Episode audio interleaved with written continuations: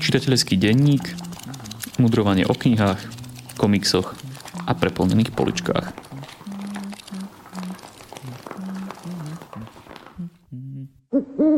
Vítajte pri počúvaní 25.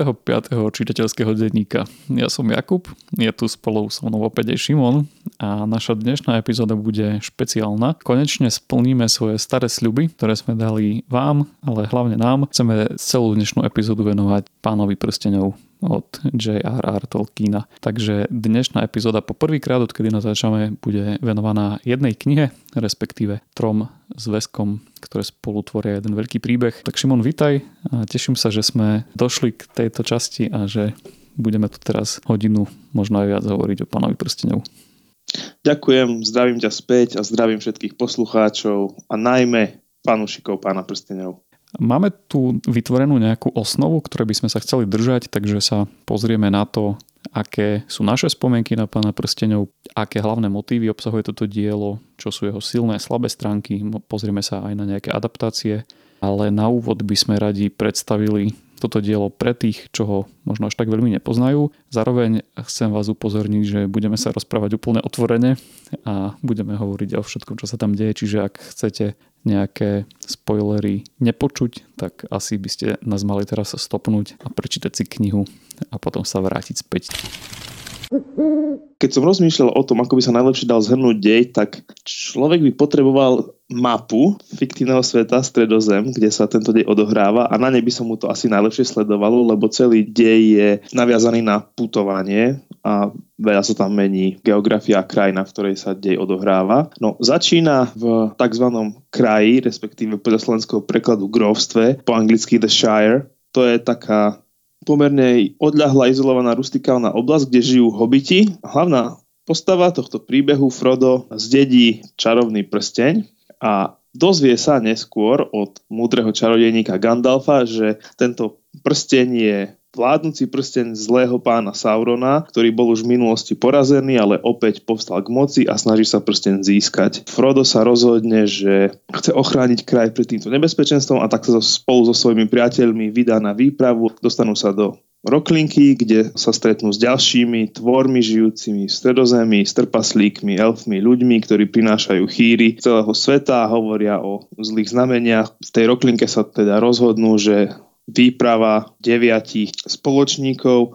Spoločenstvo prstenia sa vyberí aj s prstenom na juh do Mordoru, do miesta, kde bol prsteň pôvodne vytvorený, pretože jediný spôsob, ako zachrániť stredozem pred porážkou je prsten zničiť. Frodovi a Samovi sa nakoniec podarí dostať na cieľ svojej cesty, prsten zničiť a temného pána poraziť. V závere knihy sledujeme, ako sa vracajú domov do svojho rodného hobitova v kraji, kde ale zistujú, že zlo, proti ktorému bojovali, sa dostalo až tam. Porazia ho nakoniec aj doma, ale hlavný hrdina Frodo je zlom prstenia celou tou svojou výpravou natoľko poznačený, že nemôže ostať žiť svoj predošlý život a tak nakoniec opúšťa stredozem aj s ostatnými elfami, pre ktorých sa tiež porážkou temného pána skončil veľký vek a doba ich prebývania v stredozemí a Frodo odchádza. Súčasťou nášho dnešného podcastu bude aj taká mini anketa medzi fanúšikmi, ktorých sme oslovili a budú v krátkosti referovať o tom, čím ich zaujal pán prstenov a čo ich fascinuje na pánovi prstenov. Filip Pangrác, kazateľ cirkvi Bratskej a fanúšik fantastiky. Čo ma fascinuje na príbehu pána prstenov? Myslím, že jedným slovom by som to zhrnul nádej. V každej ťažkej situácii, keď hlavné postavy bojujú so silami zla, stále je z príbehu cítiť nádej. Že aj keď sa im nie všetko darí, aj keď zlyhávajú v niektorých situáciách, stále sú tu sily v pozadí, ktoré všetko dovedú do víťazného konca. A práve to je to ohromné, čo ma fascinuje pánovi prstenov, pretože v mnohých iných príbehoch je to iba o ľudskej snahe, o tom, čo si získajú, čo si vydobijú, to majú. Ale tu každé jedno malé rozhodnutie, každý jeden malý skutok sa počíta, pretože to všetko nejako západa do toho veľkého príbehu, do veľkého plánu, ktorý naozaj všetko dovedie do víťazného konca. A práve túto nádej je cítiť v Tolkienovom príbehu a práve to ma fascinuje. Šimon, ako si ty spomínaš na svoj prvý kontakt s týmto dielom? Si pamätám, že som bol na základnej škole a mne o pánovi Prstenovi hovorila jedna známa, tá opisovala mi proste, že to je obľúbená knižka a to bolo približne v období, keď vychádzali filmy, takže ja som najprv videl filmy a potom som až čítal knihu, alebo niekedy priebežne medzi tým, ako vychádzali tie dvojka, trojka, tak som prečítal knižku. Žiaľ v Slovenčine, čo ma doteraz mrzí. Nevedel som tedy ešte po anglicky natoľko dobre, aby som čítal v angličtine, ale potom neskôr som sa dostal že k anglickej verzii a prečítal som aj tu. Čo ty? Ja som bol veľkým fanúšikom Harryho Pottera a keď išiel do kin prvý film, tak som zistil, že v tom istom čase ide aj nejaká iná fantasy, o ktorej som absolútne nič netušil. Ale odhodlal som sa ísť do kina a bol som z toho úplne uchvátený. Na tie 3 hodiny som netušil, čo sa to okolo mňa deje, len som vedel, že ma to fascinuje, že je to hlboké, že je to hm, hlavne teda dobrodružné v tom veku, keď som mal tých 11 rokov. A ako náhle som z kina vyšiel, tak som vedel, že si to chcem prečítať. Tak nakoľko mi to dovoľovalo moje vreckové a úspory, tak som si postupne kúpil knihy. Dve veže a návrat kráľa už som videl teda už som čítal predtým, než išli do kina, tak už som bol pripravený. Taktiež som to najprv čítal v Slovenčine, ale potom som sa dostal, keďže nevládnem až tak angličtinu ako ty, tak som sa som ten slovenský preklad vymenil za český a zvyšok Tolkienovho diela už mám v češtine a čítam ho v češtine aj teraz opakovane. Tak my sme si kvôli, kvôli tomuto podcastu prečítali Pana prstenov znova tento rok. Chceli by sme sa teraz pozrieť na tú obrovskú paletu motivov, ktoré sa v tomto diele opakujú, respektíve objavujú. Ale ešte predtým sa ťa opýtam, Šimon, že, že aké to bolo pre teba čítať to teraz, v roku 2023? Po tom, čo poznáš dej, čítal si ho niekoľkokrát, filmy si videl veľakrát. No, stále to bolo veľmi dobré. Ja som mal na pána prstenov takú spomienku na knihu, že niektoré tie pasáže a časti boli také zdlhavé, ale keď som čítal znova, teraz knihu, tak mi to tak nepripadalo. Pripadala mi stručnejšia, ako som si ju pamätal a taká pestrejšia, bohatšia. Ja mám silnú spomienku z film, na filmy a na to, čo sa vo filmoch deje, no a v knihe je toho oveľa viac. Je to pestrejšie, je to širšie, je to geografickejšie, je to celé také historickejšie a bolo príjemné to čítať. Mal som z toho dobrý čitateľský zážitok a opäť som na chvíľku mohol vypadnúť do, fantazijného sveta Zároveň som rozmýšľal pri tom, ako som čítal, že ako sa tvorcovia filmu rozhodli niektoré veci adaptovať, ako niektoré nie. A všimol som si teda tie rozdiely a ale snažil som sa zamerať na to, že čo je teda zväzťou knihy a nie, nie len porovnávať knihu a film. Ale celkovo to bolo, to bolo veľmi príjemné. Ja som, a to spomeniem ešte pri niektorých tých častiach, o ktorých budeme hovoriť, respektíve motívoch, ja som na sebe videl to, že o koľko viac vecí som zažil za tých posledných, v mojom prípade 6 rokov, čo som to čítal naposledy, tak o to viac som nachádzal tie vrstvy ďalšie, respektíve som si dokázal vychutnať niečo, čo ako mladší človek som nevedel. A to isté som vnímal, čo hovoríš aj ty, že niektoré časti, ktoré som mal tak späté, že sú pre mňa také nudnejšie. U mňa to je konkrétne druhá kniha dvoch veží, čiže sám a Frodo, ktorí putujú k Mordoru, ale ešte tam nie sú, tak to ma vždycky najmenej ťahalo, tak teraz som si jednak uvedomil, že aké to je stručné celé a, a taktiež ma to akože zaujímalo viac a tiež som oveľa viac ocenil dialógy, že tie dialógy by som kľudne chcel ich viac, lebo som hltal každé slovo. Predpokladám, že v angličtine pôsobí to ešte neviem, či epickejšie, alebo tak vznešenejšie než v tej češtine? No, niektoré časti určite, hej, k tomu sa ešte možno dostaneme, ale O tom, o tom po, neskôr. Ale potvrdzujem, že tie časti, keď Frodo putoval so samom, boli oveľa záživnejšie, ako som si aj ja pamätal. Nebolo to len, že prešli odtiaľ hentam, ale to ich vnútorné napätie a ten ich vzťah vzájomný.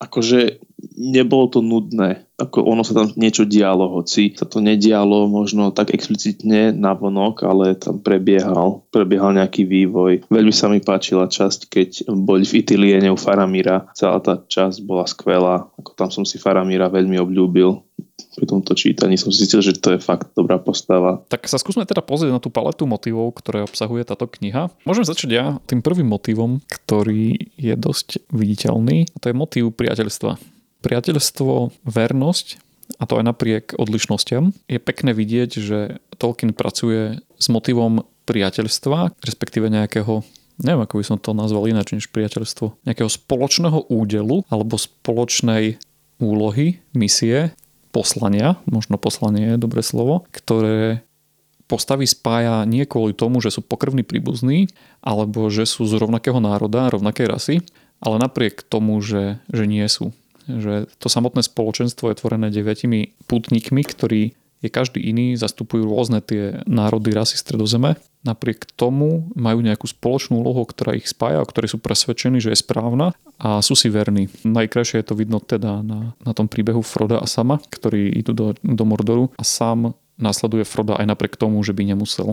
Ten motív priateľstva, vernosti, spoločenstva je prvý, ktorý prinášam na stôl. Ono to dobre vidno aj u ďalších dvoch hobitov, u Pipina a Maryho, Pipina a Smieška. Oni keď sa dostávajú Pipin do Gondoru a Smiešok Mary do, do Rohanu, tak aj tam oni sú, som to nenazval, že priateľstvom, ale skôr takou lojalitou alebo oddanosťou, ktorá sa dá považovať ako za istý, istý druh priateľstva, respektíve je tam nejaký prienik. A to, ako je Mary oddaný kráľovi Teodenovi, chce ísť s ním, potom ako mu je aj neskôr ľúto, keď si spomína na to, ako Teoden zomrel, ako si predtým slúbili, že si spolu pofajčia a potom keď si Mary chce zapáliť, tak mu je ľúto, že nemôže už splniť to, čo si plán, to, čo plánovali s Teodenom, lebo Teoden je mŕtvý. To, ako je Mary verný, potom nie priamo Teodenovi, ale Eovin a cez ňu jemu, keď vlastne bojujú proti kráľovi Nazgúlov. A Pipín, ako je verný Denetorovi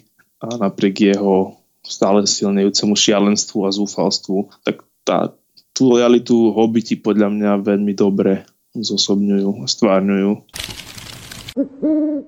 Mňa pri tomto čítaní upútalo to, čo som si dovtedy tak neuvedomoval a možno preto mi to vtedy pripadalo nudnejšie ako teraz, že do akej veľkej miery je pán prstenov geografický román. Čo tým myslím? Tolkien veľmi veľa priestoru venuje opisu krajiny. A tým nemyslím len krajinu fyzickú, ale krajinu všeobecne. Jednak jednak aj tú fyzickú časť krajiny opisuje, aké tam bolo počasie, ako tam bola fauna a flóra, čo tam rástlo, ako to tam vyzeralo, ale opisuje aj, aký druh ľudí tam žil, akí ľudia tam teda pôsobili, niečo o ich histórii, niečo o tom, aké zvyky mali, alebo ako sa tam žilo. Teda Tolkien ti predtým, než, než pohneď aj dopredu, alebo popri tom, ako posúvať aj dopredu, tak on veľmi veľa priestoru venuje tomu opisu prostredia. Čiže my popri putovaní spoločenstva zároveň putujeme tou krajinou a môžeme si vytvárať nejaký mentálny obraz o nej. Či už ide o hory, kopce, alebo nejakú divočinu, alebo obývané, obývané územia. Tak toto mňa tak fascinovalo, že, že to tak dobre premyslel. Nie úplne ako turistický sprievodca, ale do istej miery, hej, teraz sa dostávame sem a tuto vyzerá takto a takto a žili tu takíto ľudia. V minulosti sa tu dialo toto a prišli odtiaľ a teraz to tu vyzerá takto a zmenili sa tieto a tieto veci. A keď putovali, tak si všimli toto a toto. Teda ten motív geografie, neviem, či by sa to dalo nejako inak nazvať. A pre mňa to bolo také nápadité, také fascinujúce. Že predtým ma to nudilo, ale teraz som si to vychutnával oveľa viac pre to, čím to je. Niekoľko posledných rokov spolu s kamošom Slavom chodíme červenú značku cestu hrdinov SNP, ktorá sa ťahne celým Slovenskom a odkedy som začal takto putovať, tak e, som si tieto presne pasaže oveľa viac vychutnával. Je tam veľmi cítiť to, ako Tolkien má rád krajinu. Hneď som si ho predstavil ako takého britského gentlemana, ktorý vždy v nedeľu po obede ide na rozsiahlu prechádzku a má rád naozaj tú krajinu. A ďalšia vec je, že ty si ako čitateľ vieš aj veľmi dobre potom pre, predstaviť tú, tú mapu stredozeme možno, že aj bez toho, aby si uvidel nakreslenú niekde na predsázke knihy, že stále vieš, že čo je za tebou, kam tie postavy idú, ako si to môžeš nejak predstaviť. Čo ináč veľmi dobre využívajú aj známi ilustrátori Tolkienova, ako John Howe a Alan Lee v svojich akvareloch. Najmä ten Alan Lee sa dosť venuje tej, tej krajine. Keď si spomenul, že vykresľuje nielen tú, tú geografickú krajinu, ale aj tú, tú históriu, tak respektíve tie všetky národy, kto odkiaľ prišiel a čo zo sebou priniesol, tak s tým súvisí ďalší bod a to je to je jazyk a história. Tolkien ako, ako profesor, teraz ani neviem, ako presne sa volal ten jeho obor. filológia? Nie. Myslím, že bol profesorom renesančnej literatúry. To bol C.S. Lewis. Nie, nie, sme, nie sme pripravení takto do detailov. To, ale to nevadí, to vystrihneme. Professor of Anglo-Saxon. Profesor anglosaskej literatúry. A potom anglickej literatúry a jazyka. Tak toto nebudem vystrihovať, aby bol, bol našim posluchačom jasná naša omylnosť a nepripravenosť. Proste bol to, bol to mudrý a vzdelaný človek a ten dôvod, prečo vôbec začal písať nielen Pána prsteňov, ale celé svoje legendárium bolo pre mnohých nepochopiteľné a síce to, že chcel poskytnúť podklad historický, kultúrny pre tvorbu svojich fiktívnych jazykov. Ako jazykovedec vedel, že kultúra, mytológia, piesne formujú ten jazyk tak eh, si ich takto vytváral. A to je vlastne veľmi cítiť na celom tom pánovi prstenov, lebo máme tam strašne veľa mm, rôznych básní, máme tam eh, ukážky z jazykov a tie jazyky častokrát aj pre nás ako neznalcov, tak nejakým spôsobom odzrkadľujú to, aký národ ním hovorí. Neviem, či si, ty si niekedy si sa tak všimol, ale vlastne keď si pozrieme napríklad elštinu, elský jazyk, ktorý má teda viacero variant, nejakú vznešenú a aj takú bežnejšiu, tak e, on ako keby odráža tú vznešenosť tých elfov. Je to akási latinčina, dajme tomu, toho, toho sveta. Potom, keď sa pozrieme na trpaslíkov a tie úlomky ich jazyka, ktoré tam sú, no tak oni znejú tak pre mňa aspoň osobne tak škrípavo, ako keď rýpeš do, do kameňa, majú tam krátke úsečné slova. Potom zase, mm, keď tam máme skřetov, tak oni zase používajú taký vulgárny, hrubý jazyk alebo čierna reč Mordoru, ktorú máme napísanú na prstení moci respektíve úryvok z nej je na prstení moci, tak on taktiež vyvoláva, vyvoláva také nepríjemné pocity. Čiže aj ten jazyk ako keby charakterizuje tých nositeľov a to sa tam odzrkadľuje. Čiže jazyk a, a história veľmi silný motív. A, na, a, tie, a tie miesta jednak a to potom spojím s ďalším bodom, tak vlastne všade, aj keď eh, si hovoril, že keď eh, čitateľ, respektíve postavy prídu na nejaké to miesto, tak je tam popísané, čo tam bolo, tak eh, z toho cítiš vlastne aj tú, tú históriu, že sú tam tie staré stavby, sochy, sú všade nejaké o, cestníky, všetko, čo odkazuje nejak na tú históriu a zašlo slávu. K tomu doplním len to, že vidno pri tej histórii aj tú pestrosť alebo mnohorakosť tej histórie. Máme tam, ako si už povedal, že rôzne národy a kultúry používali rôzne jazyky, ale niekedy máme miesta, ktoré majú viac názvov. Elfovia volali to miesto alebo niečo nejakým spôsobom, ale ľudia to volali nejako inak a vidíme tam možno stred tých kultúr alebo rozdielnosť v tom, ako rôzne tie vymyslené národy nazývali rôzne miesta alebo veci. Tam je veľmi pekný detail, ktorý nastáva, keď sa hobiti dostanú k Rohanským. Tá história ich je taká, že oni kedysi ako národy existovali vedľa seba, niekde na severo východe stredozeme, dajme tomu. A potom sa vlastne tie ich cesty nejak e, oddelili, ale keď sa po, myslím si, že zhruba tých 500 rokov je tam medzera, kde ich národy fungovali osobitne. Keď sa stretnú v Pánovi prstenov, tak zistujú, že rozumejú niektorým svojim slovám, respektíve aj nápevom piesni. To je taký veľmi milý detail. A ďalšia vec je možno aj to, že ako Tolkien vychádzal z existujúcich historických nejakých kultúr a národov. Keď tam máme hobitov, tak to sú vlastne takí, takí usadení Briti e, z vidieka z nejakého 19. storočia. Rohančania sú inšpirovaní teda tou anglosaskou kultúrou. Teraz som čítal, že inšpiráciou pre pre Gondor bola v podstate Byzantská ríša, respektíve Rímska ríša, čiže aj v tomto sa to odzrkadľuje. Ten jazyk odzrkadľuje aj vnímanie sveta tých, ktorí ho používajú. Jazyk má dokonca aj veľkú silu, nie len v tom, že pomenúva veci a je určený na komunikáciu, ale pre tú temnú stránku spektra, pre temnú silu a pre rôzne príšery, tak je častokrát vyslovenie niečoho v elfštine bolestivejšie než použitie meča taktiež, ak by sme, no ale tak to už by sme išli trošku, trošku mimo samotného pána prsteňov, ale keby sme pozerali teda do Silmarillionu, čiže do toho legendária, tak vlastne stvorenie, stvorenie sveta je skrz pieseň, skrz slovo a temná reč, respektíve reč s křetou, tak ona vlastne odzrkadľuje to, že kým sú, že sú, že sú skazení. A je vidno to aj v tom, že sú, sú príležitosti alebo sú situácie v deji, keď niekto odmietne nejaké mená alebo slova alebo veci vôbec vyslovovať za nejaké okolnosti alebo na nejakom mieste, alebo keď Gandalf spôsobí nepohoršenie, ale Česi majú také pekné slovo, že po zdvižení, keď predniesie nápis na prstení v roklinke v takom tom útočisku a tam predniesie mordorskou rečou tie hrozné slova, ktoré vlastne vyjadrujú zámer Sauronov všetkých si podmaniť, všetkých zotročiť, tak je z toho halo. Na takej oveľa jednoduchšej úrovni je veľmi pekné si len vychutnávať názvy, ktoré Tolkien povymýšľal rôznym miestam a vyslovene sa vytešovať zo zvukov tých slov sú, sú parádne a vidno, ako sú jednotlivé jazyky vnútorne konzistentné. Keďže sú vymyslené ako jazyky, majú dobrý systém skloňovania, slovotvorby, prípon, predpon a tak ďalej. Ako, ako sa niektoré slovné kmene objavujú opakovane v rôznych názvoch. Toto je paráda. Už či, čisto, čisto mená a názvy, ktoré Tolkien podával veciam a miestam sú, sú zážitok sám o sebe. No ja sa ešte vrátim možno k tým, k tým dialogom, respektíve možno aj nejakým popisom.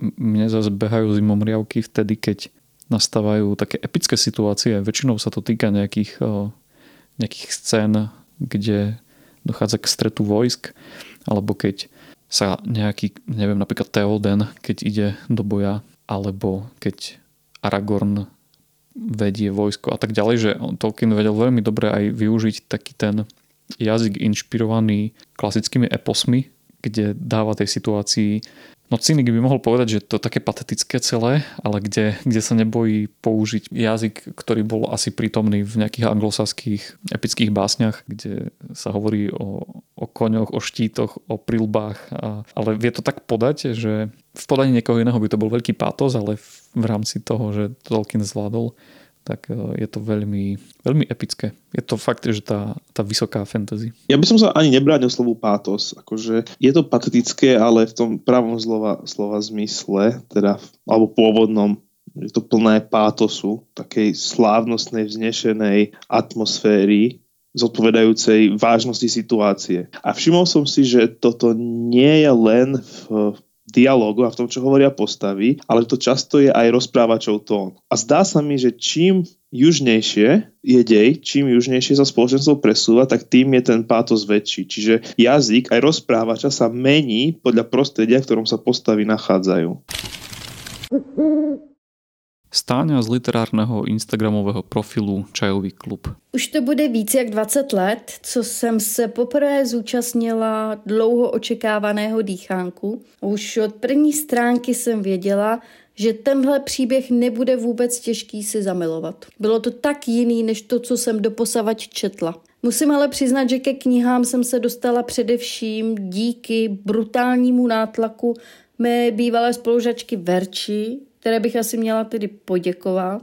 Díky Veru. A samozřejmě díky filmovému zpracování společenstva, které mi tenkrát ještě na VHSC vnutila domů. To se psal rok 2002 a shodou okolností jsem viděla film poprvé 24. října, to jest ve stejný den, kdy se Frodo zbudí v Roklince po zásahu morgulským mečem. Než zbytek filmové série stihl spatřit světlo světa, Měla jsem už několik Tolkienových příběhů za sebou. Proč mě ale pán prstenů fascinoval ze všeho nejvíc? Co miluji na pánovi prstenů? Ono na to není vůbec lehký odpovědět, protože a jednoduše z mnoha důvodů. Třeba protože na mě působí tak opravdově. Já můžu studovat historii středozemě úplně stejně, jako bych studovala historii našeho světa, a to hodně do hloubky.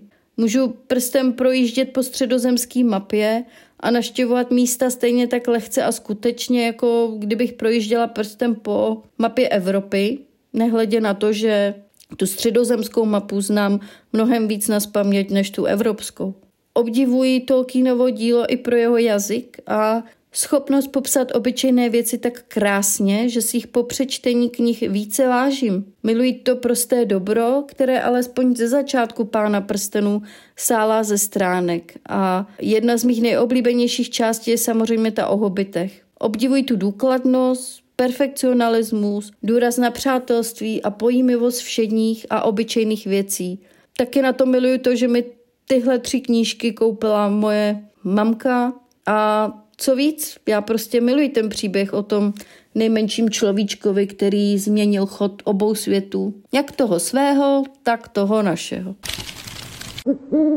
Tak poďme pracovať s archetypmi literárnymi. No, mňa, mne opäť sa potvrdilo pri tomto čítaní, že ako veľmi mám rád Gandalfa. On je taký, taká postava, ktorá mi napadne hneď, že čo máte radi na pánovi prstenov, tak ak by som sa chcel hrať na snoba, tak poviem nejakú veľmi okrajovú vec, ktorá je vyšpekulovaná, ale Gandalf je úplne očividný, lenže on je o to podľa mňa obľúbenosti hodnejší. On je, on, je, on je proste skvelý, ja ho mám, ja ho mám strašne rád a on je presne ten archetyp mudrca, mudrého radcu, mentora a, a, alebo, keď sa na to pozrieme cez biblickú optiku, tak e, proroka, ktorý hovorí ten správny, často nepríjemný, ale užitočný pohľad do situácie a prináša tú potrebnú zväzť a snaží sa ostatných vyburcovať alebo motivovať k tomu správnemu správaniu a zároveň ich podporuje v tom, čo robia. Napomína, keď treba, ochraňuje, keď treba, usmerňuje, keď treba a zároveň je často veľmi vtipný, lebo on je pán svetla a ohňa a občas, občas sa u neho prejavuje taká tá jeho ohnivá povaha. Takže spomeniem ten prvý archetyp mudrca Gandalfa. Zarezonovalo tebe niečo? Tak viac pri tomto čítaní. No ja som mal na teba pripravené dve zákerné otázky hneď teraz, že tá prvá zákerná otázka je, že kto je hlavná postava pána prstenov? Druhá zákerná otázka je, že kto je to Tom Bombadil? Tak na prvú, na prvú by som odpovedal pomene sebavedomé. Čím ďalej, tým viac som presvedčený, že Frodo, napriek, napriek tomu, že tam veľkú úlohu zohráva Aragorn a Gandalf a tak ďalej, tak myslím si, že Frodo. A ja som si uvedomil jeden zaujímavý detail, keď som teraz dočítaval Pána prstenov, že, že tesne ku koncu Gandalf hovorí hobbitom, že on sa ešte musí ísť na chvíľku porozprávať s Bombadilom a že bude s ním mať nejaký špeciálny dlhý rozhovor, aký ešte nikdy predtým nemal. A, a ja som mal z toho dojem, akože podľa toho, ako bol Gandalf vykreslený, že Gandalf ide trochu dohovoriť Bombadilovi a trošku ho pokárhať. Čiže ja, ja mám pocit, že tom Bombadil je taká veľká záhada a určite existuje množstvo teórií, že kým on je a tisíc fanúšikov si vymyslelo tisíc rôznych vysvetlení. Ja mám pocit, že on je taká nejaká anielská bytosť, nejaká Maja na štýl Gandalfa, ktorý ale tak trošku, nie že zišiel z cesty, ale sa ako keby trochu pozabudol. A že tak celkom neplní tú svoju úlohu, ako by mal, alebo, alebo on je taký nie úplne na svojom mieste. On je taký nejaký prvok stredozeme, ktorý buď zabudol hýbať s dobou, keď to tak poviem, alebo nerobí tú svoju funkciu, ale inak mi nenapadá nič. Bolo by zaujímavé no, vedieť viac, že o čom sa s ním Gandalf na konci išiel porozprávať, či mu išiel predať štafetu, že moja úloha boja proti Sauronovi je skončená a teraz v čase mieru, hej, už netreba Churchilla, ale už treba niekoho iného a teraz on by mal aktívnejšie sa starať o, dajme tomu tú časť stredozeme, alebo aby sa už konečne pohol, keď už ho netreba, ja, ja neviem. Tu mám takú odbočku, že keď si hovoril, že ako keby trošku Bombadil išiel mimo svojej nejakej úlohy, tak vlastne to sa hovorilo o tých piatich čarodejoch, čo prišli do stredozeme, že tí dvaja modri sa stratili, Saruman teda úplne sklamal a Radegast, on vlastne sa začal viac venovať tomu stvorenstvu v zmysle vtákov a zvierat, než vlastne úlohe, ktorú mal, že byť tam pre tie národy stredozeme. No ale keď hovoríme o tých archetypoch, no tak ďalší, tak ja si vyberiem taký ľahký veľmi, že kráľ, máme tam Aragorna, kráľ, ktorý sa vracia, kráľ, ktorý preberá kráľovstvo, v súvislosti s ním vlastne prichádza nejaký nový vek, to doslova, prichádza nový vek, prichádza štvrtý vek v stredozeme. Je to kráľ, ktorého ruky sú rukami uzdravovateľa, čo je ďalší silný motív. Je to kráľ, ktorý má svoju kráľovnu, je správcom, prichádza s ním nejaký ten nový vek, ako som hovoril, ale aj nejaký, nejaký mier, pokoj, nejaké usporiadanie preberá naspäť svoje kráľovstvo, v tomto prípade aj to severné. Veľmi pekný motív v súvislosti s kráľom Aragornom, ale aj pri Gandalfovi to vidíme a aj pri Theodenovi dokonca, a možno ešte niekoho by sme našli, je to, že v istých okamihoch sa javia taký ako keby väčší a slávnostnejší, že zrazu ich tie postavy okolo vidia ináč. Myslím si, že pri Aragornovi ešte, keď ho vnímali hobiti ako chodca, ako toho, ktorý je nejaký taký možno, že trošku pochybný hraničiar, nejaký zálesák z lesa. Zrazu v ňom uvidia niečo vznešenejšie doslova. Tam myslím, že Tolkien píše, že ako keby bol aj vyšší zrazu, ako keby z jeho z neho salala nejaká, nejaká moc. A toto vidíme aj pri Gandalfovi, aj pri Theodenovi, keď mu Gandalf teda pomôže sa zbaviť toho Sarumanovho vplyvu. Takže kráľ. K tomu by som doplnil, že, že mňa fascinuje ten motív, že, že Aragorn je v tomto zmysle obraz toho slúžiaceho kráľa, že nie je to kráľ, ktorý svoju moc, ktorú si ju nárokuje a ktorý sa ju snaží získať a ktorý potom zneužíva pre vlastné obohatenie, ale ktorý vlastne stále tým, čo má tými schopnosťami, slú, niekomu slúži. On vlastne nikdy nerobil nič sám pre seba, asi v celej knihe. Keď je hraničiar, tak sa stará o hobitov, potom pomáha viesť spoločenstvo, potom keď putuje na juh, tak pomáha bojovať proti Sauronovi, potom riskuje svoj krk, ide cestami mŕtvych, bojuje, potom proti Sauronovým vojskám a dokonca aj keď už by si mohol urobiť nárok na trón, tak on radšej potajme vode do Gondoru bez veľkých fanfár a ide do vlastne nemocnice a uzdravuje a tam dokonca prejavuje ešte špeciálne schopnosti, že vedel uzdravo, uzdravovať ako ani tí liečitelia v tom dome uzdravenia, neviem ako je to po česky, nevedeli, že má nejaké tajné umenie. Čiže on vlastne stále robí niečo v prospech druhých. Pri, pri Aragornovi mi napadlo, že on veľmi nápadne pripomína biblického kráľa Dávida. Aj ten, kým sa stal kráľ, bol, bol už pomazaný za kráľa, čiže bol označený ako kráľ, ale predtým, než sa ním stal, tak musel stráviť veľa času na útek, prenasledovaný Saulom a tiež viedol ban skupinu nejakých vyhnancov. Tak aj Aragorn nie je oficiálne ešte korunovaný, je už je to právoplatný kráľ, lebo je posledný z toho svojho kráľovského rodu, ale tiež je vlastne vo vyhnanstve, nezaujal svoje právoplatné postavenie, tiež vedie skupinu v istom zmysle vyhnancov, lebo prenasleduje Sauron a potom až keď sa preukáže ako verný v tom, čo má, tak potom právoplatne získa korunu. Tak skúsim nahodiť ja ďalší motiv, ktorým je moc. Postavy, ktoré sú vykresľované kladne, ako Gandalf, Galadriel, Elrond, sú ochotní sa nejakým spôsobom moci vzdať. Sú tí, ktorí sa proste nechcú ani dotknúť, najmä pri scéne z Lorienu, kde Galadriel hovorí o tom, že prešla skúškou a že sa musí umenšiť a zostať Galadriel. Vidíme, že sa vzdáva tej moci. Taktiež Gandalf neberie ten prsteň, pretože vie, že hoc by chcel robiť dobré veci, v istom bode by sa to určite zvrtlo a s čím väčšou mocou by prišiel ten nositeľ, tak tým horším tým temným pánom by bol. Dokonca aj, aj sám, ako ten, ktorý je malý, tak tam vidíme tú scénu, kde si predstavuje samého seba, že by bol záhradníkom, ktorý by celú zem posial stromami a kvetinami, aby to bolo krásne, ale zároveň vidí, že on by bol tým temným pánom, ktorý by bol, nebol by čierny, bol by zelený, ale bol by, bol by tou, tou skazonostnou postavou. Čiže tá, tá moc je veľmi silný motiv. To bol krásny detail, keď bol sám pokúšaný prsteňom. Ja som si predtým nevšimol, alebo keď som si všimol, tak som si nezapamätal, že on chcel Mordor premeniť na záhradu a potom sa rozhodol, že radšej bude záhradníkom a bude robiť záhra, pestovať záhradu dobrovoľne a nebude k tomu nutiť ostatných. V tom bol ten problém, že by áno, premenil by Mordor na záhradu, ale zotročil by ľudí ostatných a tí by museli tam záhradníčiť.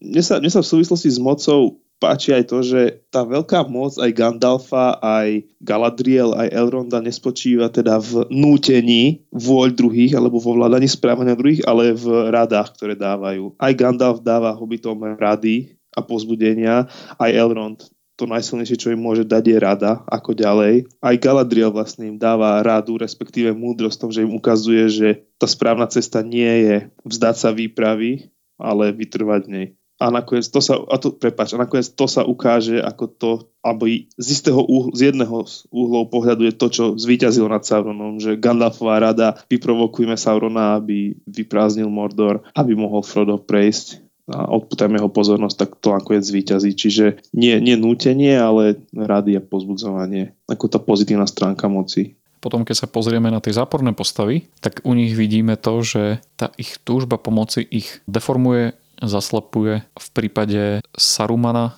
má pocit, že môže superiť s temným pánom. V prípade temného pána je zas veľmi pekný detail v tom, že on nedokáže pochopiť, respektíve si ani len predstaviť niečo také, že by sa jeho protivník, čiže slobodné národy, boli, boli ochotní vzdať tej moci, čiže ani nepredpokladá, že by niekto vôbec chcel spraviť niečo také šialené ako zničiť prsteň. Preto si myslí, že keď sa mu Aragorn ukáže v Palantíre, že vlastne Aragorn asi má ten prsteň, veď čo by to bolo za blázna, keby sa ho vzdal, že ani sa nedokáže si ani len predstaviť to, že niekto sa dokáže vzdať tej moci. A potom e, vidíme to, ako túžba tiež po nejakej forme moci deformuje Denetora, správca Gondoru, privedie ho až k šialenstvu. A, a pekný príbeh je príbeh Boromíra, pretože Boromír je pod tým vplyvom prstenia, istým spôsobom mu podľahne, ale zároveň je tam aj ten prvok, že bráni hobitov, pri tej obrane zomiera a istým spôsobom príde aj k nejakému vykúpeniu, aj k seba reflexii a, a k tomu, že vlastne položí život za hobitov. Juraj Petea, moderátor kvízu v bašte a zberateľ stolových hier. Moja prvá kniha od J.R.R. Tolkiena bola kniha Nedokončené príbehy z Bardejovskej mestskej knižnice keďže inú knihu tohto autora vtedy nemali k dispozícii. Je to kniha o príbehoch z prvého a druhého veku dejín Ardy. Tým pádom vlastne som na začiatku, čo sa týka Tolkienho diela, nasával atmosféru starých severských bájí a mýtov, ktoré sú v tejto knihe teda prítomné. Napríklad tragický osud hrdinu Túrina, ktorý je silno inšpirovaný postavou, kde sa volá Kulervo z fínskej Kalevaly. No a bolo to pre mňa ako také skladanie mozaiky alebo puzzle. No a až následne som sa dostal k príbehu Hobita Bilba, pánovi prsteňov. Túto trilógiu som prečítal, myslím, dvakrát a aktuálne počúvam tretíkrát e, audioknihu, ktorú som potom objavil trošku neskôr. Spočiatku ma fascinoval viac epický príbeh konfliktu medzi dobrom a zlom, ktorom som vnímal už vtedy na začiatku, že sa tam zrkadlia nové zážitky napríklad z hrôz prvej a druhej svetovej vojny. Až neskôr som pri počúvaní audioknihy som si naplno uvedomil kvalitu Tolkiena ako rozprávača a uchvátil ma spôsob, akým opisuje krajinu, ktorú putujú hlavné postavy. Plus som začal viac vnímať všetky tie odkazy, ktoré sa vedome či nevedome dostali do tohto príbehu tu je taký trošku spoiler pre tých, ktorí, ktorí tú knihu ešte nečítali a chystajú sa. A, tak napríklad to zrkadlenie príbehu e, Ježiša Krista v Gandalfovej obeti v mori a jeho následné zmrtvých vstanie, alebo takisto to zrkadlenie Kristovej obete v, vo Frodovej obeti pri putovaní s prstením do samotného srdca ríše zla. Alebo napríklad aj ekologický aspekt diela v podobe entov e, Alesa Fangorn tam je číra krása pre mňa spôsob uvažovania a, a jazyk entov, ktorí sú dlhovekými bytostiami, také na poli stromy, na poli ľudia. A to, ako Tolkien spracoval vlastne ten ich svet a pohľad na, na svet okolo seba, kedy vlastne všetko okolo nich beží strašne rýchlo a oni teda s, tým, s tou svojou dlho, dlhovekosťou to vnímajú úplne inak. Takisto vlastne som až neskôr potom vnímal taký silný feministický motív v podobe porážky najmocnejšieho nepriateľa, fyzického teda, ak nerátame e, Saurona, ktorý vlastne už nemá tú telesnú podobu, by sme brali ako najsilnejšieho nepriateľa kráľa alebo vodcu prstenových prízna, prízrakov, tak uh, na neho nestačí ani samotný Gandalf, ale teda poráža ho a zabíja žena Eowyn mocou jedného z hobitov, ale teda akože ženská silná hrdinka, ktorá vlastne je tam prítomná. Pána prstenov som skúšal čítať aj v uh, angličtine, ale nebolo to nejako pre mňa, nebolo to ono. Uh, o slovenskom preklade sa radšej ani nebudem vyjadrovať, ale podľa mňa autorka českého prekladu, pani Stanislava Pošustová, posunula to dielo pre mňa do ďalšieho levelu a myslím si, že minimálne to silno vie oceniť e, čitateľ z Československého kultúrneho okruhu, kde podľa mňa ona perfektne voleným názvoslovím vlastných mien, doplným alebo názvov národov a raz sveta stredozeme odvedla perfektnú prácu. Čerešničkou na torte potom bolo pre mňa to, keď som objavil audioknihu celej trilógie, narozprávanú českým hercom Alešom Procházkom. Toho možno budete poznať z e, filmu Toman ako predstaviteľa Klementa Gottwalda a spôsob, akým on mení hlas a ako intonuje, to je niečo neskutočné. Tam sa vždycky tak vráciam k tomu, ako narozprával škretov, obľúbená hláška, že Bílá ruka te krmí, bílou ruku budeš poslouchat. To je proste jednoducho paráda, ako, ako to on celá narozprával.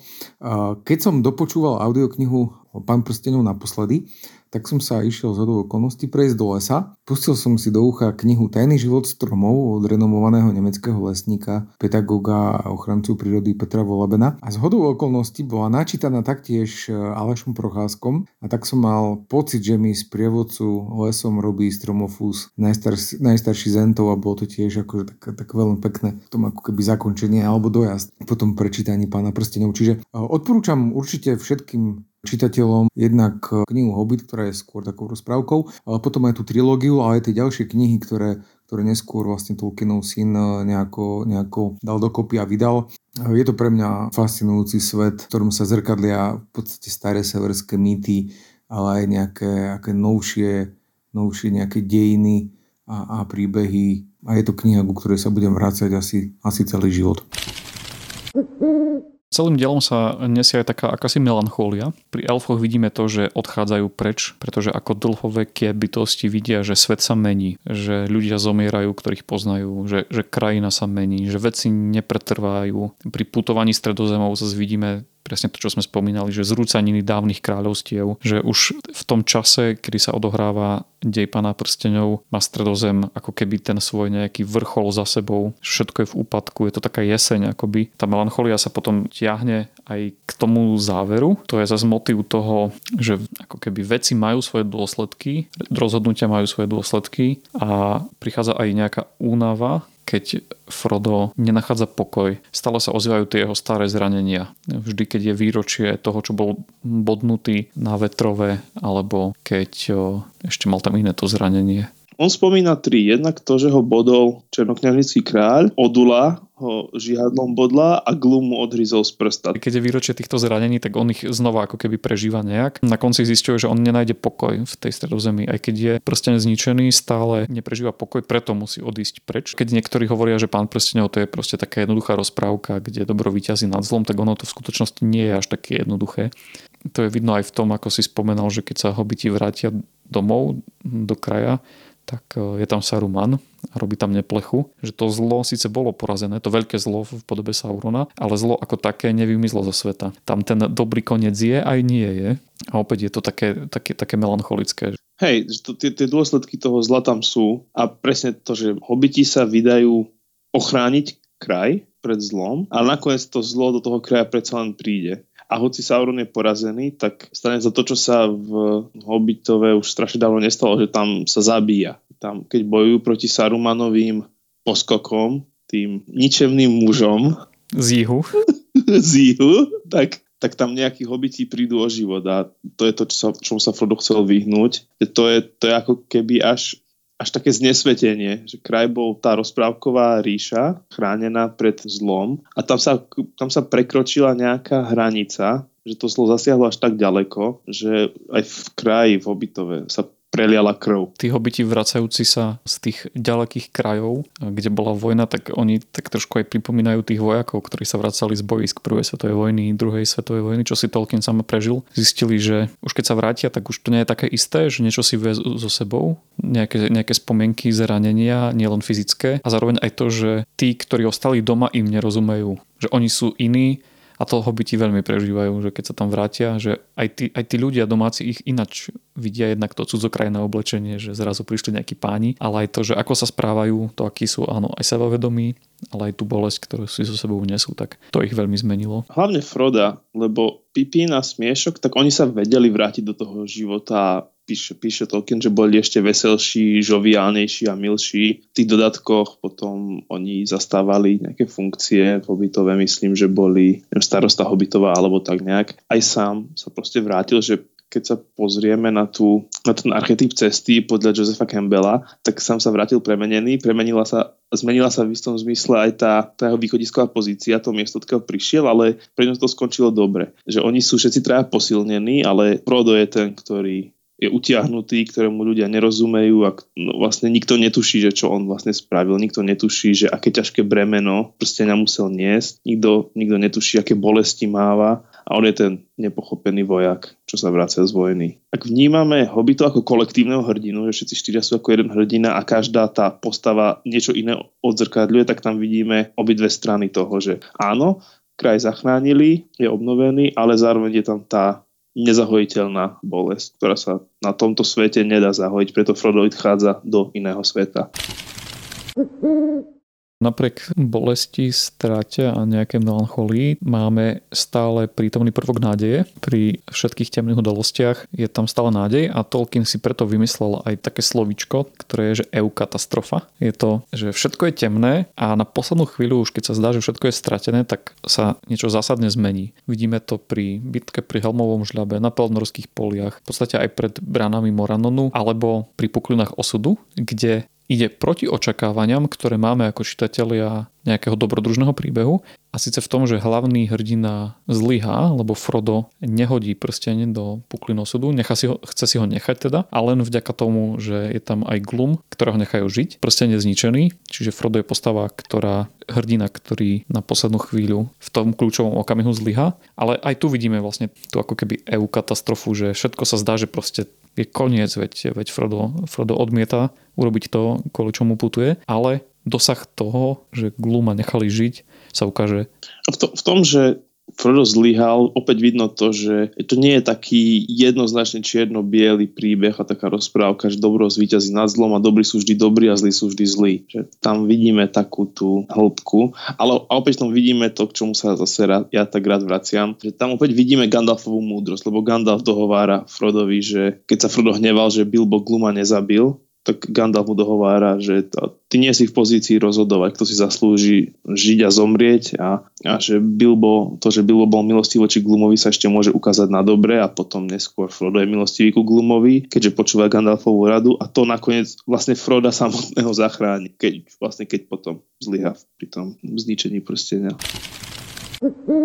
Čo by to bolo rozprávanie o Tolkienovi a pánovi prsteňov, ak by tam nezaznel taká, taká no neviem, triáda, krása, pravda a dobro, ako veľmi, veľmi silný opakujúci sa motív, podtext a možno aj dôvod, kvôli ktorému sa k tomuto príbehu stále vraciame. Pavel Hošek, český teológ a fanúšik Tolkiena a C.S. Lewisa v svojej knihe Slúžim tajnému ohňu, ktorú ešte budem spomínať, tak hovorí, že, že my sa ako čitatelia ako keby ponáráme do tej stredozeme, aj napriek tomu, že už vieme, ako to skončí, poznáme to celý ten príbeh, že nie sme ním, nie sme prekvapení z toho takého prvého čítania, ale že sa vraciame kvôli tomu, že chceme v tej stredozemi prebývať, chceme vlastne sa vystavovať tej kráse, že chceme byť nadšení z tej hlbokej pravdy, ktorú ten príbeh komunikuje a tej nádeji, že, že dobro zvíťazí.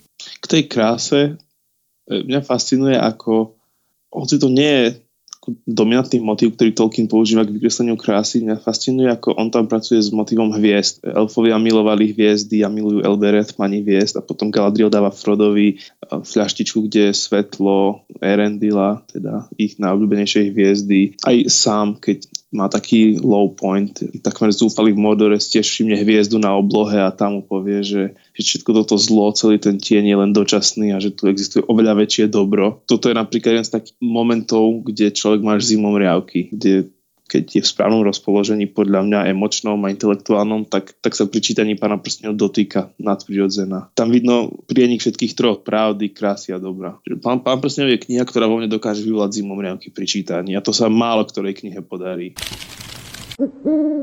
Z toho všetkého, čo sme hovorili, skúsil by si vybrať, že čo je toto hlavné, že o čom je pán prstenov, respektíve čo je hlavný motív pána prstenov? Tolkien sám povedal, že on chcel napísať príbeh, ktorý čitateľa zaujme a zabaví. A to si myslím, že sa mu podarilo, ale ťažko nájsť jeden, jeden dominantný interpretačný úhol. Ja, ja som najintenzívnejšie vnímal, ako som už spomínal, tú, tú geografiu, ale teda nie, nie len priestorovú geografiu, že toto je na severe, toto je na juhu, ale vyslovene, že je to kniha, ktorá ti hovorí kus histórie celého toho sveta jednak, že histórie tých miest, ale zároveň histórie, ktorú píšu jednak jednotlivci a jednak národy. Tým, ako sa tento príbeh odohral, tak sa zmenilo roz, postavenie a roz, rozpoloženie stredozeme. Sauron bol porazený, bol nastolené opäť kráľovstvo ľudí zo západu, Hobbit to bol zachovaný a tak ďalej. Ako mne sa zdá, že keď poviem krajina, a myslím to veľmi široko, tak toto je asi taký silný motiv. Ale viem, že, viem, že je veľmi redukcionistický a nedostatočný ja, možno, že keď budem čítať Pána prstenov o pár rokov znova, tak mi nejaký iný motív nejako silno zarezonuje. Dúfam, že hej, ale mys- myslím, že to tak bude, keďže pán Tolkien bol výborný autor. Čo by si ty povedal? Ja by som povedal, že je to nádej.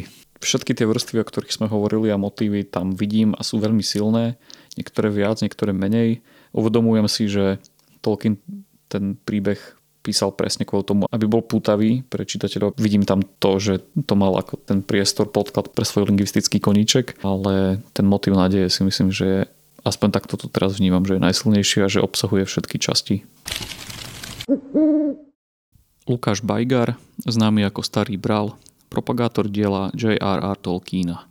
Vždy jsem měl rád dobrodružné příběhy, ať už to byly knihy typu Lovci mamutů, Osada Havranu, ale i ty dětské neználkové příběhy, případně různé rychlé šípy, ale i čtyřlístky, tak musím říct, že když jsem objevil Pána prstenu, tak to pro mě byl velikánský šok.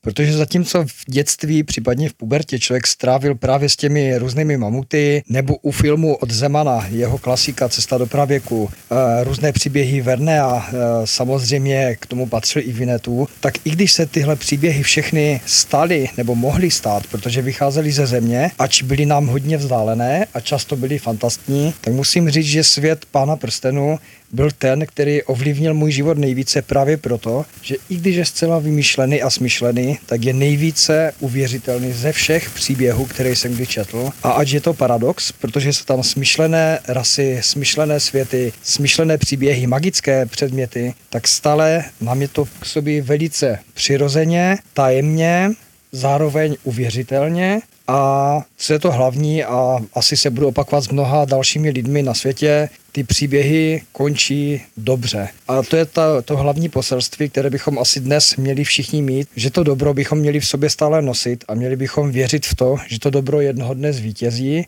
A to i za cenu různých malých klopitnutí porážek. A samozřejmě, jak už jsem zmínil, tak nejenom to dobro je ta hlavní alfa omega celého příběhu, ale všechny ty postranní příběhy, to tajemno, které obklopuje i náš svět, tak samozřejmě to přineseno v Pánu prstenu. A všechno tohle, taková ta alchymie, kterou Tolkien stvořil, vymyslel a uvedl v život, dává všem, myslím si, že všem čtenářům, možná i těm, kteří viděli filmy, byť nejsem zcela fanouškem filmu, tak dává takovou tu naději, že opravdu svět je krásné místo a je jedno, jestli se jmenuje Země, jestli se jmenuje Arda, jestli je to středozemě, tedy jenom část, anebo ať se jmenuje jakkoliv, jestli je to nějaký Konan. Každá země, každý svět uh, ovládne nakonec v nějakém tom dobrém rozpoložení a mělo by to být tím hlavním poselstvím. Tak sa pozrieme ešte tak rýchlo na adaptácie, ktoré máme. Tá najznamejšia je samozrejme e, trilógia filmová od Petra Jacksona. To sme už trošku načrtli, že vlastne formovala naše detstvo, dospievanie. Chceš k nej ešte niečo povedať? Môj pohľad na pána prstenov bol do veľkej miery formovaný, ako si ty spomínal, touto adaptáciou a ale po prečítaní knihy som zistil, že tá kniha je o dosť iná ako film. Ja si myslím, že film je stále dobrý sám o sebe a že je to aj dobrá adaptácia, ale v niečom, podľa mňa dosť zásadnom sa odkláňa od knihy a to je to, že z akej perspektívy vnímame dej a to, čo sa deje v knihe a vo filme. V knihe začíname od malého hobitova a od hobitíkov a ich drobných problémikov, ktorí postupne spájajú svoj malý príbeh, svoje malé životy s veľkým príbehom väčších národov a kráľovstiev až s príbehom celého sveta, ale potom sa opäť vracajú do toho svojho malého príbehu v hobitove. Že je to stále príbeh hobitov a ich životov, ktoré sa pripájajú k niečomu väčšiemu. Zatiaľ, čo film je nastavený od začiatku perspektívy zo široka, z nadhľadu, že my už od začiatku vidíme, že tu je veľký konflikt dobrá a zla O tom to celé je a do toho vstupujú nejakí hobiti. Čiže príbeh filmový je veľká, veľká epická bitka a to vidno aj koľko priestoru venoval Peter Jackson bitke o Helmov žľab napríklad, alebo bitke o Gondor, čo v knihe nebolo tak veľmi rozvinuté. Tam bolo oveľa viac rozvinuté prežívanie jednak hobitov a čo oni vtedy riešili alebo iné postavy. Teda v tom vnímam asi najväčšiu odchýlku filmu a knihy. Kniha je o hobitoch, a o tom, ako zistujú, že ich malé príbehy sú súčasťou veľkého príbehu, zatiaľ čo film je o epickej vojne dobrá a zla. A napriek tomu, napriek tomu ja film hodnotím veľmi vysoko. Myslím si, že to je veľmi pod, podarený kúsok kinematografie. Rád ho pozerám opakovane, ale ten príbeh, ktorý rozpráva kniha je iný. Ja v tomto s tebou súhlasím a ja, ja to Jacksonovi neberiem, lebo ten film je, je adaptáciou, je to jeho jeho pohľad na, na tú knihu, je to aj jeho dielo. Mňa tam asi tiež najviac vyrušuje ten dôraz filmov na tú na tú epickosť v zmysle, koľko času je tam venovaný tým eh, jednotlivým súbojom a vojne ako takej. A i keď pritom sa mi to veľmi páči ako, ako divakovi, ktorý má rád epiku, tak radšej by som, no neviem, či radšej by som bol, no. Ale vidím ten, ten, eh, že ten priestor, ktorý venuje jednotlivým častiam kniha, tak je úplne iný.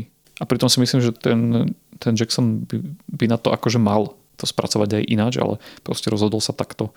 Nič to nemení na tom, že Spoločenstvo prstenia je môj najblúbenejší film, ktorý som už videl viac než 20 krát. Z čoho však nie som nadšený je seriál, ktorý som mal možnosť vidieť na Amazone minulý rok a nebudeme ho veľmi rozoberať, lebo ty si ho nevidel vlastne okrem prvých dvoch častí a o nič si neprišiel, čiže aj našim poslucháčom neodporúčam pozerať tento seriál, lebo je nielen, že nie je verný predlohe, ale je to aj zlý seriál ako taký. Je to zlé dielo, je to nefunkčné, v mnohých chvíľach nepozerateľné a úplne zbytočné stráviť na tým nejaký čas, čiže to tu ani nechcem nejak rozoberať. No, na tej našej škále, že zlý seriál a zlá interpretácia, tak je to v tom kvadrante je to presne v tomto kvadrante, čo sa darí nie každému, ale tomuto sa to veľmi, veľmi podarilo. Na čo mám ale veľmi dobré spomienky je rozhlasová hra, ktorá vznikla zhruba v tom čase ako filmová adaptácia, ktorú robil slovenský rozhlas spolupráci s Radiom Twist, v ktorej sa predstavilo veľmi veľa kvalitných slovenských hercov. Počúval si túto hru? Áno, áno a mám na ňu rovnako dobré spomienky. Ona tiež do veľkej miery formovala moje detstvo. Myslím si, že je veľmi vydarená. Tým, že ako rozhlas adaptuje nejakým spôsobom veľmi veľa piesní a básní, tak v tomto je ešte ako keby vernejšia tomu Tolkienovi a zároveň sa nebojí ani tej epiky v zmysle nejakých, nejakých bojov a pohybujúcich sa armád a toho všetkého, čo máme spojené s fantasy a s pánom prsteňov a je to o to kreatívnejšie, že to musí byť vyjadrené čisto iba tým zvukom. Takže myslím si, že dá sa nájsť ešte aj na YouTube celá táto trilógia a určite si ju vypočujte, ak ste ju nepočuli. Ibrahim Majga ako Glum a, a, a ďalší super, super herci Marian Labuda ako, ako Bilbo alebo Martin Huba ako Gandalf, tak to si určite vychutnáte po, počiarkujem to, čo hovoríš, je to výborná, výborné dielo. Skvelé na ňom to, že pracuje teda len so zvukom a so slovom. Teda je to niečo medzi knihou a filmom, lebo používajú zvukové efekty, piesne a tak ďalej, ale sa veľa necháva čitateľovi, pardon, poslucháčovi na jeho vlastnú predstavivosť. Napríklad výzor, postav a celé to prostredie. Čiže je to výborná kombinácia toho, čo je urobené za nás a toho, čo ostáva na našej predstavivosti. Ale to, čo tam je, tak je naozaj podarené, je to špičkové. A slovenskí herci sa tam naozaj predstavujú na top levely. Myslím, že môžeme byť hrdí, že na Slovensku niečo také vzniklo. A ja si taktiež niekedy aj predstavujem, že aké by to bolo, ak by to vzniklo ako film, presne s týmito hercami v hlavných úlohách, že niektorých si tam úplne neviem, úplne neviem predstaviť, akože Martin Huba ako Gandalf, to by bolo, to bolo fakt, fakt dobré. No. Aj Richard Stanke ako Legolas. Andy Haidu ako Gimli. Môj posledný bod, ktorý tu mám, je taký, že čo ďalej, čo, čo čítať ďalej, ak, ak naši posluchači majú už zvládnutého pána prstenov, kam sa vybrať ďalej, čo čítať ďalej. Ak teda opomenieme takú samozrejmosť, ako že prečítajte si celé dielo pána Tolkiena, čiže Hobita, Silmarillion, nedokončené príbehy. Ak chcete trošku aj nahľadnúť do toho, že čo, čomu sa pán profesor venoval, tak nejak pracovne, tak už aj v češtine je niekoľko prekladov starých epických básní, na ktorých eh, pracoval. Nenápadá nič priamo podobné pánovi Prsnev, lebo pán Prsnev je taký jedinečný, že ťažko nájsť niečo podobné, niečo, čo by malo tak rozsiahle legendárium s jazykmi, s históriou a s geografiou a, a zároveň bolo plné dobrá, pravdy a krásy. Neviem, či také dielo je, okrem pána prstenov.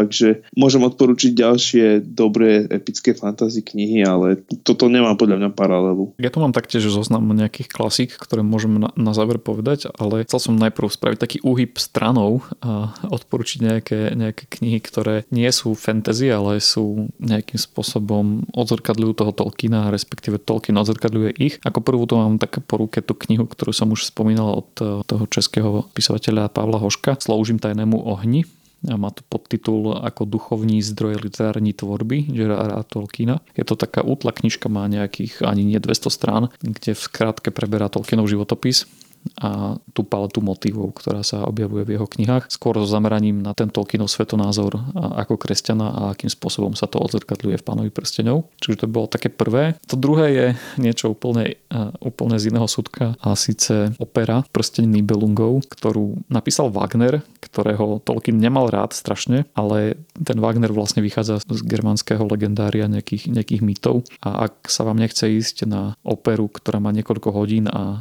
väčšinou sa kupuje ten listok aj na niekoľko dní, že to je niekoľko samostatných keby častí má tá opera, tak si môžete nájsť v češtine komiksové spracovanie od Petra Russella, britského výtvarníka, kde je tá opera spracovaná veľmi pekným spôsobom a môžete na nej vidieť to, ako Tolkien tiac či nechtiac, priamo či nepriamo vychádza aj z týchto, z týchto legend. Takže proste Nibelungov. Ak by sme chceli ísť štýlom Tolkienové zdroje a inšpirácie, tak by sme mohli ísť vlastne vývojom literatúry od antickej epiky až po súčasnosť a začať od eposov, ako sú Kalevala, Ilias, Odisea a tam môžeme vidieť podobnosti s Tolkienom až potom ako vznikali prvé hodinské spevy vo Francúzsku až po prvé romány, ktoré boli ešte kostrbaté, lebo sa príbehy začínali len písať prózou. Zaujímavé bolo si pozrieť, z čoho Tolkien vychádzal a to si prečítať, čiže aby som odporučil napríklad tie eposy. Ale opäť k ním treba pristupovať so správnymi očakávaniami to nie je, to nie je fantasy román. Aj Odisea, ani Ilias, ani Kalevala nie sú fantasy romány, ale sú to eposy a treba ich tak brať, treba ich čítať očami doby, v ktorej a do ktorej vznikli. Inak, inak to vás bytočne povedie k frustrácii. No mne teraz prišla Ilias Odisea. Budem určite o tom referovať, ako som to zvládol, ale snáď moje očakávania budú, budú správne. Ja by som ešte spomenul samozrejme mýtus o kráľovi Artušovi a rytieroch okrúhleho stola. Potom máme aj rytiera Rolanda, ktorý je z tej kontinentálnej Európy. Mm, Sir Gawain a Zelený rytier, to je taká britská národná báseň. Ale aby som me povedali aj niečo z tých uh, takých um, komerčnejších diel, tak ja tu mám taký zoznam, ktorý je úplne že klasický a možno, že vás niečom inšpiruje. Mám tu Ursulu K. Le Guin a jej Čarodeja zeme morí. Potom tu mám samozrejme Konana od eh, Roberta Howarda. Mám tu Gemela. Počkať, ako sa on volá krstným menom? David, David, David Gemmel, jeho trilógia Troja, respektíve Epos o, o Drusovi. Mám tu námi spomínaného častokrát uh, milovaného preklinaného Steva Eriksona a jeho malaskú knihu Padlých, hm, humoristického, humoristickú fantasy od Terryho Prečeta, Hru o tróny eh, J.R.R. Martina, ale aj Harryho Pottera od J.K. Rowlingovej, Kroniky Narny od C.S. Lewisa, alebo trošku netypicky, ale predsa len by som spomenul od Susan Clarkovej, Jonathana Strange a pána Norela.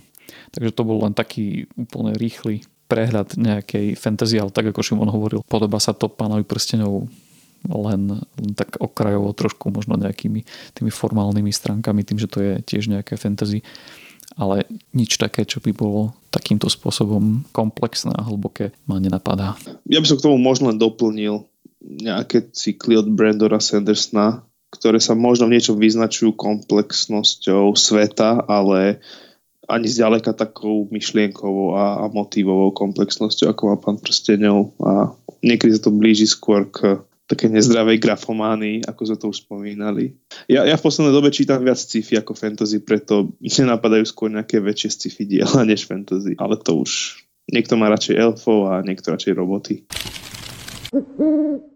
my sme sa vôbec nesnažili vyčerpať všetko, čo by sa dalo pánovi prsňov povedať. Je tam toho oveľa, oveľa viac. Aj tie veci, čo sme spomínali, by sa dali rozoberať do oveľa väčšej hĺbky a detajlov a hľadať množstvo ďalších súvislostí. Čiže berte to skôr ako takú chutnávku a takú inšpiráciu venovať sa pánovi prsňov sami a možno sa zapojiť do diskusie, napísať nám nejakú otázku alebo komentár. Veľmi to privítame. Presne tak. Budeme veľmi radi, ak nám napíšete. Samozrejme, tie najlepšie otázky určite vyberieme nejakým spôsobom, okomentujeme, odmeníme aj nejakou dobrou knihou a týmto by sme sa s vami aj pre dnešok asi lúčili. Mali by sme taký elský pozdrav nakoniec. Ellen Sila Lumen Omenti Elvo. Ale to je, ale to, áno, ale to je na privítanie. Aha, ok, tak na záver ja neviem. Ty vieš? Nie, nie z hlavy. Môžem ti povedať citát z hlavy? No je, jasné, daj. Ugluk a Bakrong Šapuštuk Saruman Globub Sky. Výborný. To bola tá, tá, tá pravda, krása a dobro. Ale mám tu, mám tu citát, na ktorý som zabudol, ktorý ma veľmi oslovil. Väčšinou, keď si po, povieš, že citát pán prstenov, tak niečo od Gandalfa, niečo strašne múdre, ale ja tu mám, že od Aragorna. Je to z dvoch veží vo chvíli, keď sa stretne Aragorn, Gimli a Legolas e, s rohanskou jazdou. Je těžké si byť jíst čímkoliv, když je kolem tolik divů. Celý svět je ako promienený. Elf a trpaslík se spolu procházejí po našich starých známých polích. Lidé mluví z paní z lesa a zústavají naživu. A do války se vrací meč, ktorý byl zlomen v dávnych dobách, ešte než naši pravcové vieli do marky. Jak môže človek posoudiť, co dělat za takových časů? Jako to posuzoval vždycky, prohlásil Aragorn. Dobro a zlo se od včerejška nezmienili a nejsou různé pro elfy a trpaslíky a pro lidi. Je úlohou človeka rozlišiť je ve zlatém lese stejne ako doma. Toto je teda záver 25. čitateľského denníka. Čítajte dobré knihy aj v týchto letných mesiacoch a majte sa fajn. Toto bol podcast občianského združenia Kandeláber. Viac o nás nájdete na www.kandelaber.sk.